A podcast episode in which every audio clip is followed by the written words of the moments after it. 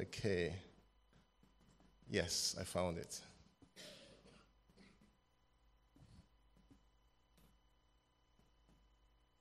Yeah, so we're talking about um, a guy called Barnabas, but before I, we, I start talking about Barnabas, and we have been reflecting as a church on about ordinary people having an extraordinary God, and that's the beauty of being a Christian is that we are very ordinary people. There's, there's nothing special. The Bible talks about jars, jars of clay. We are like jars of clay. There's nothing spectacular about the people that God chooses to use. If you look through the Bible, and one good thing about the Bible that the Bible tells you about both the wonderful things of those people who he uses and the not so wonderful things of those people who he uses. So, you know, it, it actually helps to ground them. For people to understand ground, and ground truth, it helps to ground these people. They're ordinary people, they're not special people, but they're people who have decided to give themselves up to an extraordinary God to be used of him. And 1 Corinthians chapter 1, verse 27 says, God chose the foolish things of the world to shame the wise, and God chose the weak things of the world to shame the strong.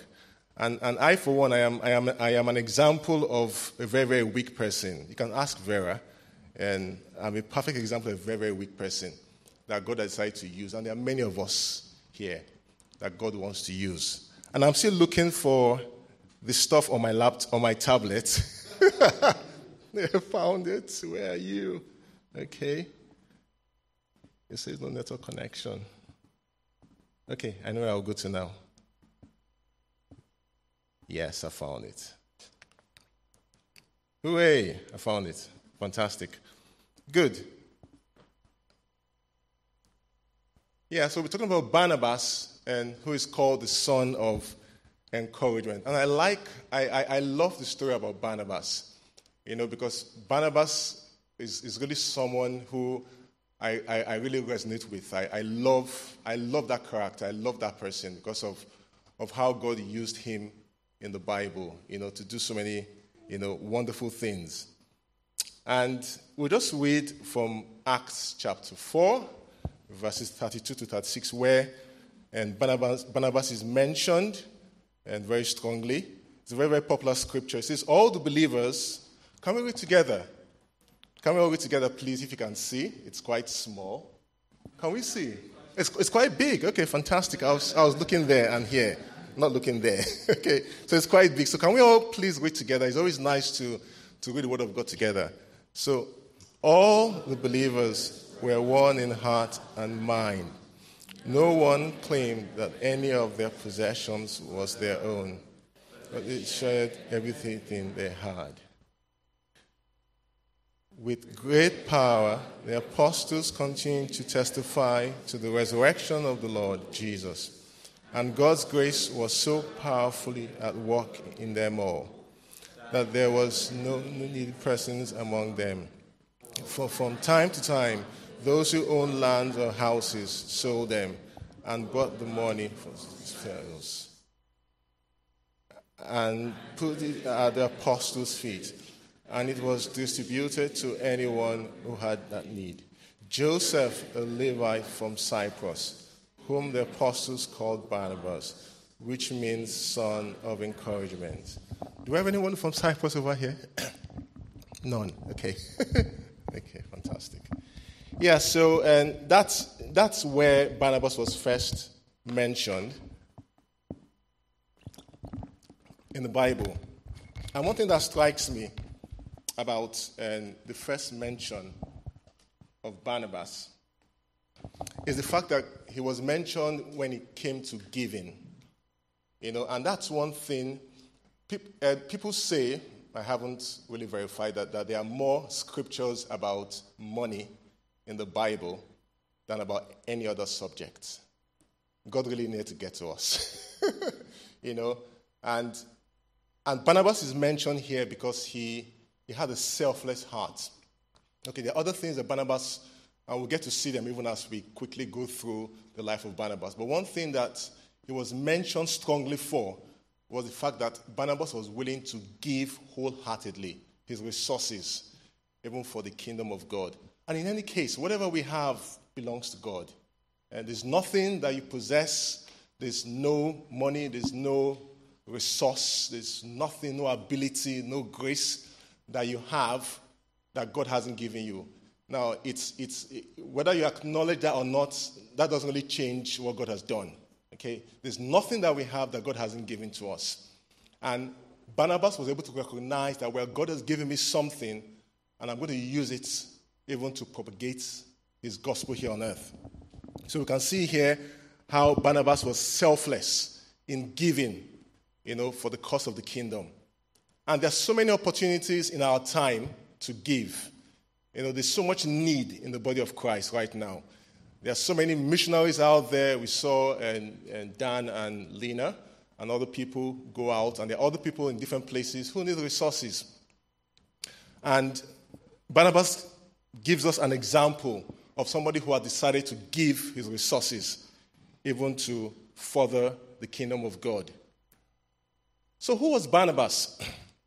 He was a Levite. We know who, who, who Levites are. They are, they, are, they, are, they are actually the people who help the priests, you understand, in the Old Testament. So he's from almost like a priestly family. So he was a Levite or a helper. And he actually lived to that expectation as a helper, you know, as an encourager, as someone who stood to push and to make things happen. You know, and he was from Cyprus. His name was Joseph, eh, but it was called Barnabas, which means son of encouragement. And we'll see why he was called the son of encouragement. There are so many instances in the Bible where God, where Barnabas allowed himself to be used of God to encourage other people. And whilst I was going through and studying for this talk, you know, I, there are so many things I learned. You know, anytime you study the Bible, you learn something new. You know, that really touched me, you know, about the life of Barnabas, especially when it comes to patience. And God is helping me with that. Yeah. So he was mentioned in the Bible. Barnabas did not write any book. He's, he's not the author of any of the canonized books, you know, of the Bible. You know, but he's mentioned about 23 times in the book of Acts and five times in the letters of Paul.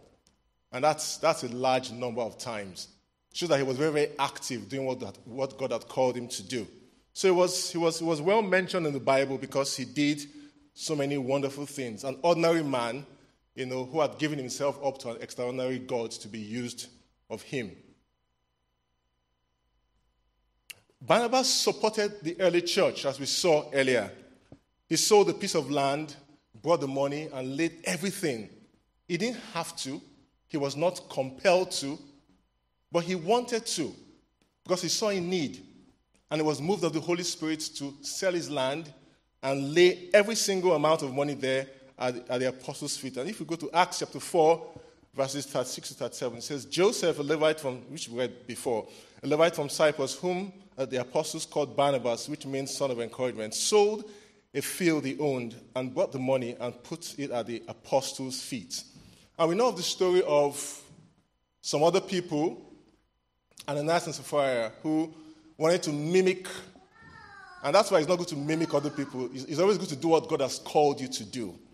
Okay? Yeah, you can get encouragement from what people are doing, but it's, it's, it's always nice to listen to what God is telling you specifically to do, you know, in His kingdom.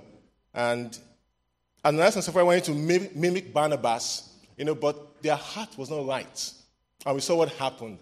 But Barnabas gave everything that he had decided to give God, and God blessed him.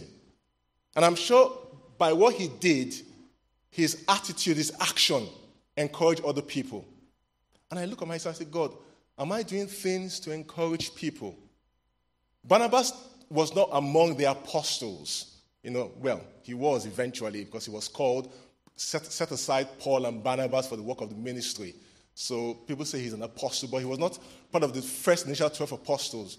You know, but his actions encouraged people and people saw what he did, and people are willing to follow. And, and, and, and it begs the question as a Christian, the Bible says, Let your light so shine that men may see your good works and glorify your Father in heaven. And it begs the question when people see you in church, outside church, you know, what does it does it prompt a reaction for them to want to serve God better? or want to get closer to God. And that's exactly what Barnabas' life was doing to people. He worked to support himself. Now, if you, if, if, if you, if you read in 1 Corinthians chapter 9, verse 6, 7, and 9, it says, or is, or is it only I, and that's Paul, or is it only I and Barnabas who lack the right not to work for a living? Who serves as a soldier at his own expense? I'm sure soldiers get paid by the government. There's no soldier that actually pays himself. Or who plants a, a, a, who plants a vineyard and does not eat its grapes? Who tends a flock and does not drink the milk? So Paul was making a very, very valid statement. They had the right to actually ask the church to pay for their expense because they, they, they were actually working almost full time for the work of the kingdom. But Paul and Barnabas decided to also take an extra job to support themselves at that time. Maybe because there was a need. You know? And that's also an encouragement. He worked hard. He decided to do something, you know, apart from oh, totally depending on the church. They had every right to. There was nothing wrong in them being dependent on what the church gave them because they were working full time for the gospel, going on missionary journeys, you know, helping people, you know, preaching in different places, you know, under, under and rain and, and sun. But he worked to support himself. And I'm sure he encouraged people even as he was doing so. Now, this is the part or the part of Barnabas' life that really touched me the most. And Acts chapter 9, verses 26 to 27 says, When he came to Jerusalem, he tried, that's Paul, or he was then called Saul, and when he became Paul, he tried to join the disciples, but they were all afraid of him, not believing that he really was a disciple. But Barnabas took him, brought him to the apostles. He told them how Saul, on his journey, had seen the Lord, and that the Lord had spoken to him, and how in Damascus he had preached fearlessly in the name of Jesus. You know, many people don't understand the context of what was happening here. If you understood who Saul was to the church, he was like Osama, Osama bin Laden. He was, there's no difference between Saul before he became Paul. He was a terrorist. He persecuted the church. The whole church knew him. He stood there while they were stoning Stephen and he helped guys to keep all their clothes. He actively went to different towns looking for Christians to persecute. And then one day this guy says, I'm a Christian. How will you feel? He just turns up to church and says, Well, I'm now a Christian. You know, of course, every normal human being will be like, let's check this guy out. This what's happening here. You know, is this guy not an advanced party to, you know, to send some other guys coming? And he came, and obviously and, and I don't really blame the church elders, they couldn't take it. You know, but Barnabas was a different person. Barnabas heard of, I'm sure he heard of what had happened about his, his, his conversion on the road to Damascus. I'm sure he had monitored the life of, um, of, of, of Paul, and he was able to boldly take Paul and say, Well, I can vouch for this man. I will stand for this man. This man is actually converted, he's a Christian.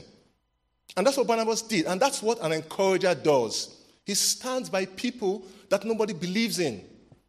I remember when I was when I was a bit younger, I was I was a very, very wonderful person. And and many people did not believe in me. you know, being the last born, you know. But I remember when I something happened and my uncles, you know, told my point that well, this guy is, is not going to amount to anything. And my mom said something that she knows that her son will amount to something. And she vouched for me. Not because I was vouchable, because I knew myself, but because she saw something in the future. And that's how God sees you. God does not see your present, God sees your future. See, for while we were yet sinners, He came and He died. He didn't wait for you to be okay. He says, Come as you are. There's this wonderful song, Come as you are, don't change a thing. His love for you will never cease. Come as you are. God does not God is not looking for people who are all together. I tell people that the church is a hospital. It's a place where broken people come to. So if you're coming to church, you look for people who are okay, then go somewhere else. This is not the place. This is a place for broken people. God looks into your future because He knows the end of a matter from the beginning. So at times, God will be bringing someone, and we, as normal human beings, very limited, can't see. But God has seen the future. And that's what Barnabas was mimicking. But Barnabas could see that this guy who had once persecuted the church will become the guy who wrote the most books in the Bible, will become a great missionary, will go on three wonderful missionary journeys, will even be willing to die for the sake of the kingdom. And I was able to stand and to vouch for him. And it begs the question who are, who are you or who am I vouching for? Or am I just seeing people, you know, at face value and say, well, this one is, this, this guy can never amount to anything. I just give up on the person. Are we giving up on people? God doesn't give up on people, He looks to the future. And that's what Barnabas did. He recommended Paul after his dramatic conversion, and he brought him to the, to the church elders in Jerusalem. He was an encourager. That's what he did. In, in, remember what happened in, in Antioch? There, was, there were wonderful things happening in, in Antioch. The church was growing massively. The church eldership in Jerusalem had what was happening in Antioch. And he said, well, let's look for someone who we can send to encourage the church there. And who did they find? Barnabas. Why did they look for Barnabas? Because they knew Barnabas will go there. He will not go there and use a hammer and be hammering people on their heads because of every tiny sin. He will go there and encourage people. They knew Barnabas had a big heart. And when a new move of God is starting, you need somebody with a big heart. Or else you will get there and every single thing that goes wrong, you will get angry and you get fed up. You will not have patience. I'm sure they wouldn't have sent Paul. Paul would have been going there with a sledgehammer, but that's who Paul was. Paul was a tough man. But Barnabas had a big heart. And they sent him there. And Barnabas called Paul, said, Let's go let's, let's go to Antioch. And they went to Antioch. And Bible says that he encouraged them to continue with the Lord. And a great many people were added to the Lord at Antioch. And that was the first place they were called Christians. Many people think Christian is just one, it has a different definition. It just means Christ like. That's why they were called Christians for the first time at Antioch. Before Antioch, they were, they, were, they were not called Christians, they were called something else. I don't know. But when they got to Antioch, they were called Christians. But they were called followers of Jesus, I guess. Because they saw the life of Paul and Barnabas, and their life reflected and mimicked the life of Jesus. And he encouraged the church, and he gave them a thumbs up. Because he was a good man, full of the Holy Spirit and of faith was able to encourage them, according to Acts chapter 11, verse 24. As I said earlier, he modeled Christ. Acts chapter 11, verses 25 to 26 says, Then Barnabas went to, to Tarsus to look for Saul. And when he found him, he brought him to Antioch. So, so for a whole year, Barnabas and Saul met with the church and taught great numbers of people. The disciples were called Christians first at Antioch. He mimicked, he modeled Jesus Christ. And that's what God has called us to do. He hasn't called us to be religious people. I tell people who ask me, Are you religious? I'm not religious. Being religious means that you just follow a set of rules. I don't follow a set of rules. I'm loved by a loving Father, and I want to please Him. And that's what motivates me. What motivates me is to please Jesus because He first of all loved me. Imagine someone picks you up from the side of the road, you have no house, you have nothing. That's not me anyway, just giving, giving an analogy.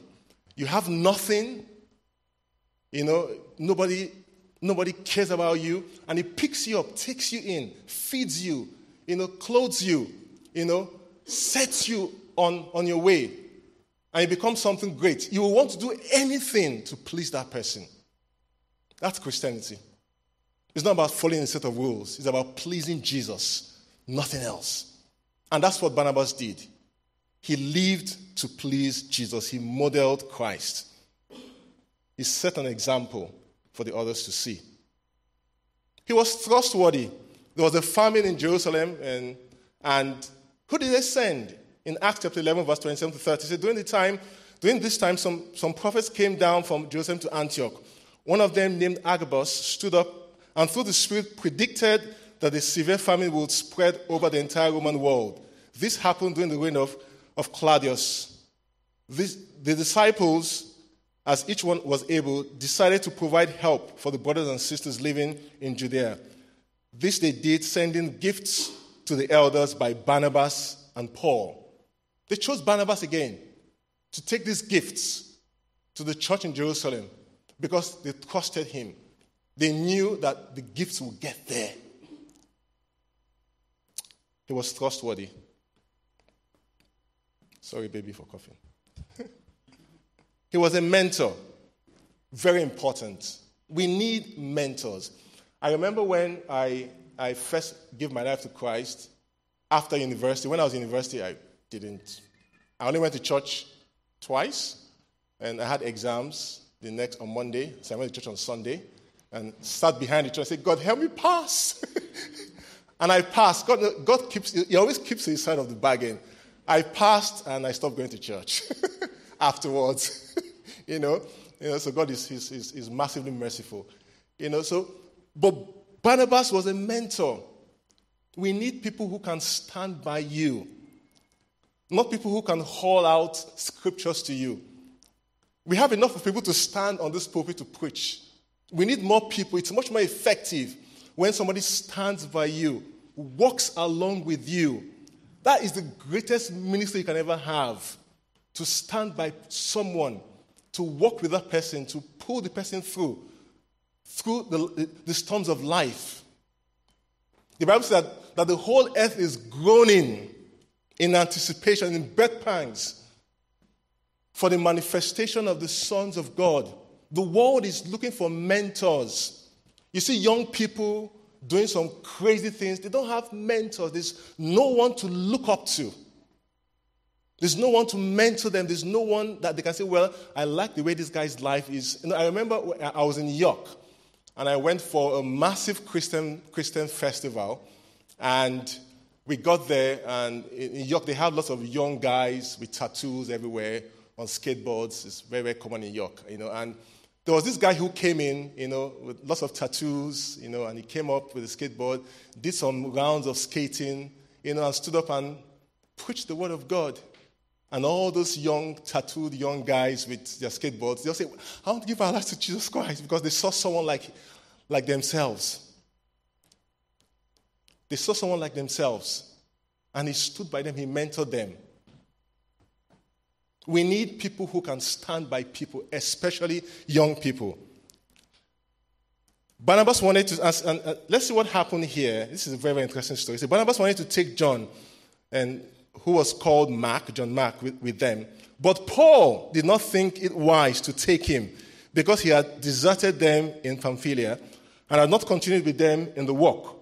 They had such a sharp disagreement that they parted ways Barnabas took Mark and sailed to Cyprus. Well, John Mark was Barnabas' cousin. And in their first missionary journey, John Mark probably abandoned them midway. He's a human being. He failed. It's not the end of the world. But as far as Paul was concerned, this guy can't work with me. You know? But Barnabas said, Well, okay, no problem. And you can go along on this on your journey. I will stay with John Mark and I will mentor him. I will build him up until he gets to a point that he can serve. He had a big heart. To be a mentor, you have to have a big heart. You have to be able to take lots of funny things. You have to be patient. And that's who Paul was. And so that's who and Barnabas, and that's who Paul was eventually. Paul became that eventually. I'm sure he learned from Barnabas. So let's be like Barnabas even as I round up, let's be like Barnabas. He was an ordinary man who God used to do extraordinary things. Ordinary man like you and I. He was a great mentor. Rather than abandon John, John Mark, he let Paul continue on his missionary journey so he could mentor John. He was willing to give, or he willingly gave of so that's his of his material resources to finance the early church. He was a great encourager. He encouraged Paul. And, see, without Barnabas, there is no Paul.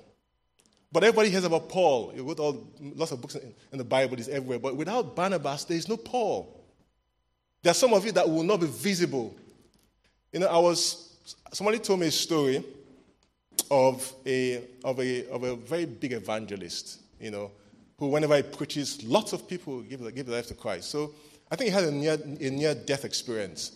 And he was in heaven. And the angels were taking him through heaven, through the streets. Right?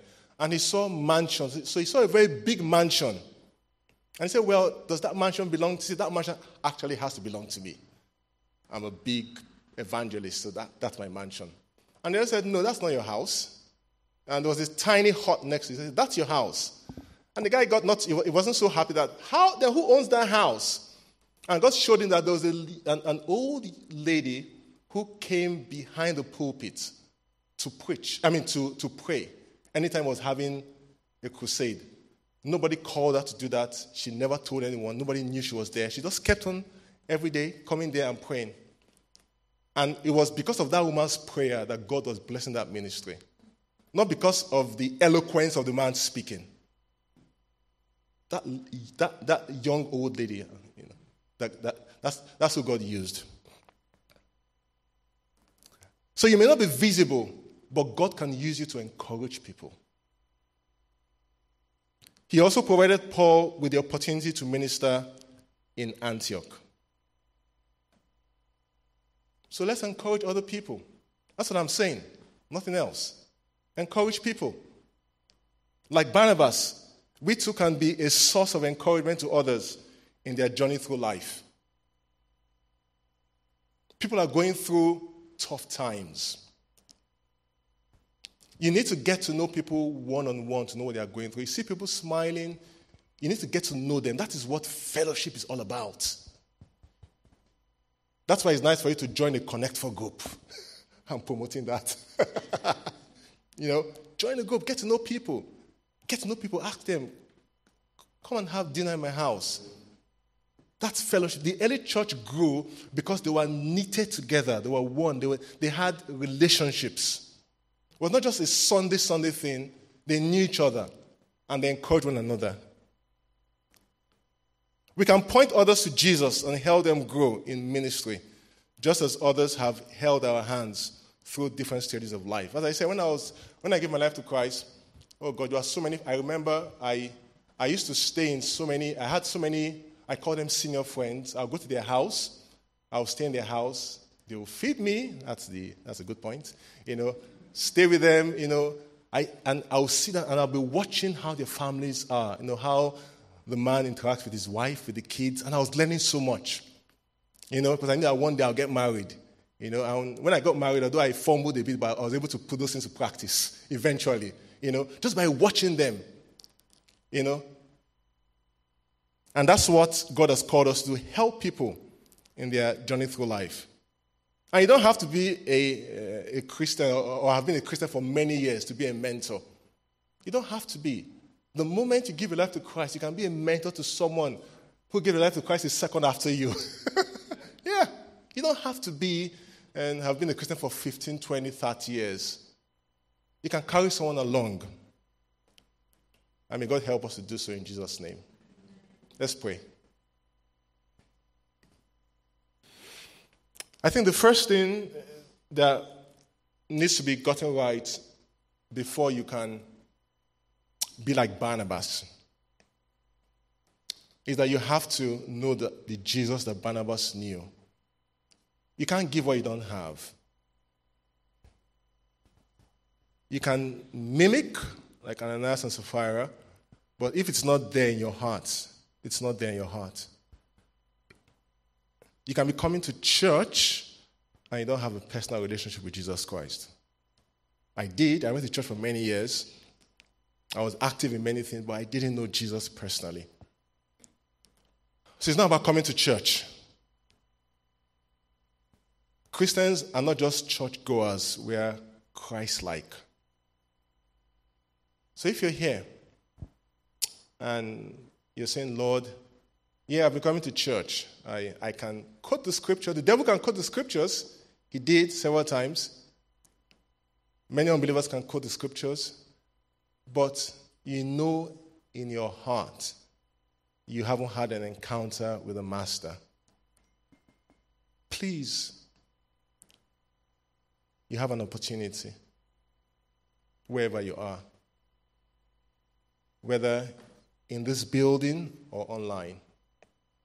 All the cameras are not focused on anyone. So, so if that's you, you can just put your hand on your chest and say this prayer after me, sincerely. Lord Jesus, I know I haven't been following you as I should. Lord Jesus, please come into my life and be my Lord and my Savior. Thank you, Lord Jesus, for saving me. In Jesus' name, amen.